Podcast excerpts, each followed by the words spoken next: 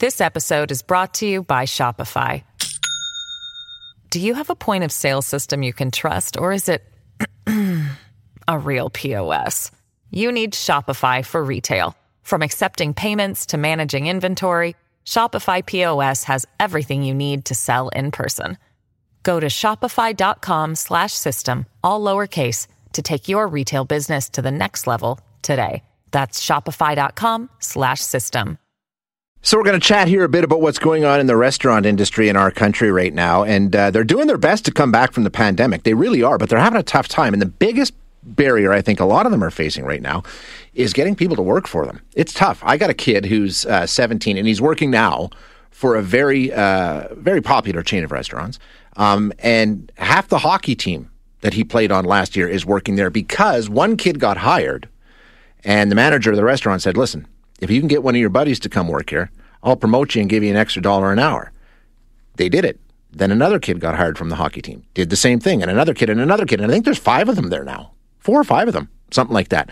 And this is a strategy that a lot of restaurants are deploying now, along with all other manner of things to try and get people to come back to work because they need the staff and they're having a horrible time getting what they need. So we're going to chat now with Mark von Schellwitz, who is Vice President of Western Canada for Restaurants Canada. Uh, Mark, thank you for your time this morning. I appreciate it.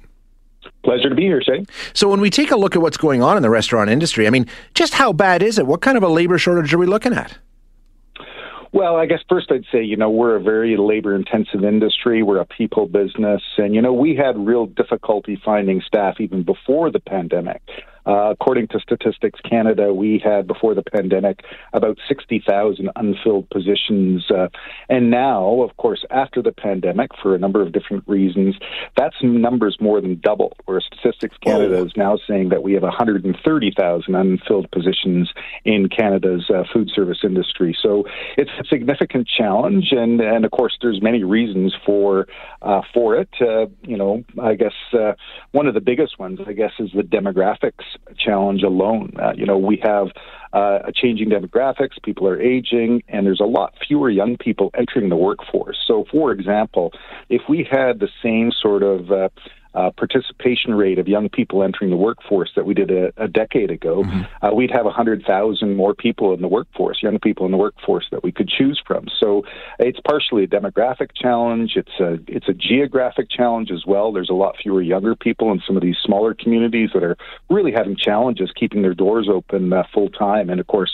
after the pandemic, you know, sales are down. We have most of our members still losing money. So, uh, you know, they need that staff in order to, to get open and, uh, and, and to service their guests. So we have a real labor uh, supply and demand mismatch in the industry right now. Yeah, it sounds like it's it's it's severe. I'm wondering why some of these people aren't coming back. You know, if they were working in that industry before, I imagine for some people, you know, if you had that year, year and a half where you couldn't go to work, some of them, you know, just basically out of necessity would have found other things and maybe got lured out of that industry and they're gone for good. Yeah. Part of the challenge that we're facing right now, it was a really difficult, you know, during the uh, pandemic, we had all these restrictions. There were stopping and starting, and uh, our staff weren't getting consistent hours. And uh, eventually, I think some of them just said, "Okay, time to look for something yeah. a little bit more stable and consistent." So that's certainly part of it. I think uh, the whole safety thing is another issue, and and just the whole COVID thing. People are literally uh, not as comfortable in these front.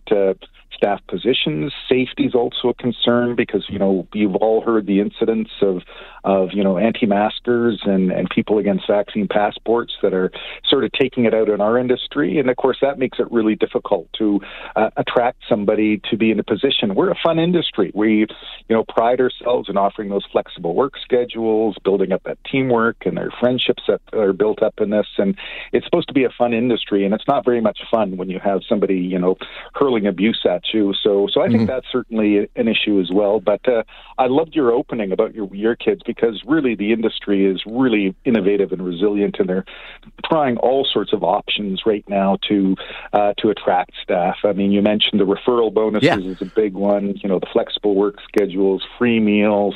Um, you know, and you know, offering health and dental benefits earlier, um, and you know, so so those are some of the things that the industry is doing to attract them back. But uh, uh, it's just really a numbers game right now, and of course, what we're asking for is, uh, look, there's got to be a, a you know a more permanent solution to this because the demographics aren't going to change, and we certainly need to focus more on immigration. You know, we're asking for a a food service specific stream of the temporary foreign workers program that understands unique challenges of our industry, you know, through the AINP program as well, uh, just making sure that there's more of a focus on, on tourism and hospitality businesses because there is really that, that labor supply and demand mismatch there that uh, the only way that we can get our, our members fully operational again is by bringing in some more of these uh, uh, foreign workers and uh, and our members don't care whether they're foreign workers or not foreign workers. They just need workers. And yeah. if that's a solution, they're, they're, they're happy to, to take.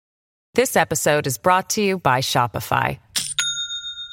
Do you have a point of sale system you can trust, or is it a real POS? You need Shopify for retail. From accepting payments to managing inventory, Shopify POS has everything you need to sell in person. Go to shopify.com slash system, all lowercase, to take your retail business to the next level today. That's shopify.com slash system. What? So I mean, like like I mentioned, my kid, and, and, it, and like I say, it seems to be working because I, I, swear to God, there's five or six of them that have been hired on over the last month or so. Um, but what else are they doing? I mean, uh, I've heard some restaurants are limiting hours. They're closing for some days. They're closing earlier, things like that, just because they don't have the staff to be open as much as they would like to be. Yeah, excellent point, Shay, and and that's part of the thing that's actually hurting the other staff because if you're not if you don't have enough staff to open up a certain shift, uh, you know the whole shift is shut down, so nobody gets any work. And uh, I know of multiple stories of you know apparently in the quick service industry and some of these more remote locations in the province where you know they're supposed to be a 24/7 operation, they just can't do those shifts. They can't open 24 hours, and other restaurants just simply are closing certain days of the week where uh, where business is usually slower, and they just don't have the staff to be able to to deal with all the clientele. And and it's really frustrating if you can imagine. You know, right now, 80% of our members have been losing money. Um, and as well, at the same time as they're losing money, they need this business really badly right now. And there's all these obstacles to preventing them from actually getting back and paying back their debts and, and, and staying open. So, so it's a pretty frustrating situation out there, and uh, and certainly one that uh, that needs, I think, some government help to solve. Um, is there anything that the consumer can do? I mean, I guess you can you can go there, but I mean, at the same time, increase in business with a lack in staff could backfire, right? I mean, what what, what can the average consumer do to help here?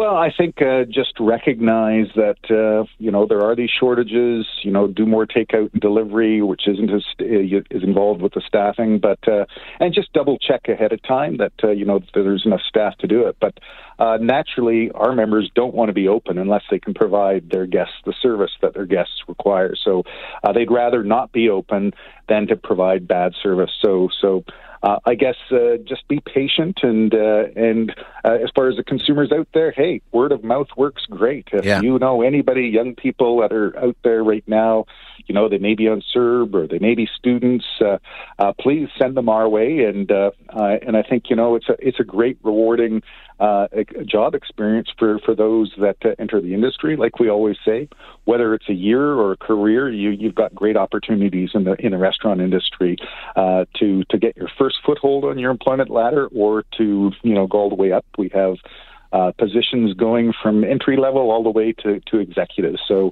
uh, it's a great industry. I've worked in it many years, and, and it's a fun industry. Uh, but uh, ultimately we have to solve the sort of demographic and geographic uh, labor shortage that's out there.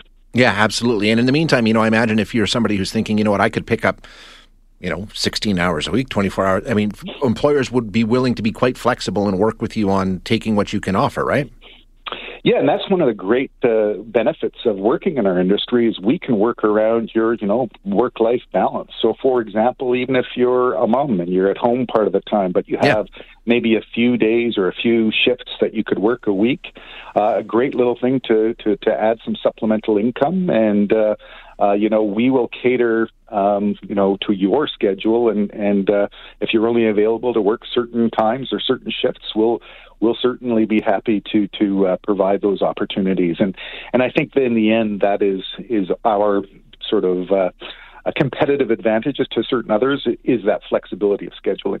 Yeah, exactly. Interesting discussion. Thank you so much for your time, Mark. Really appreciate it. My pleasure, Shane.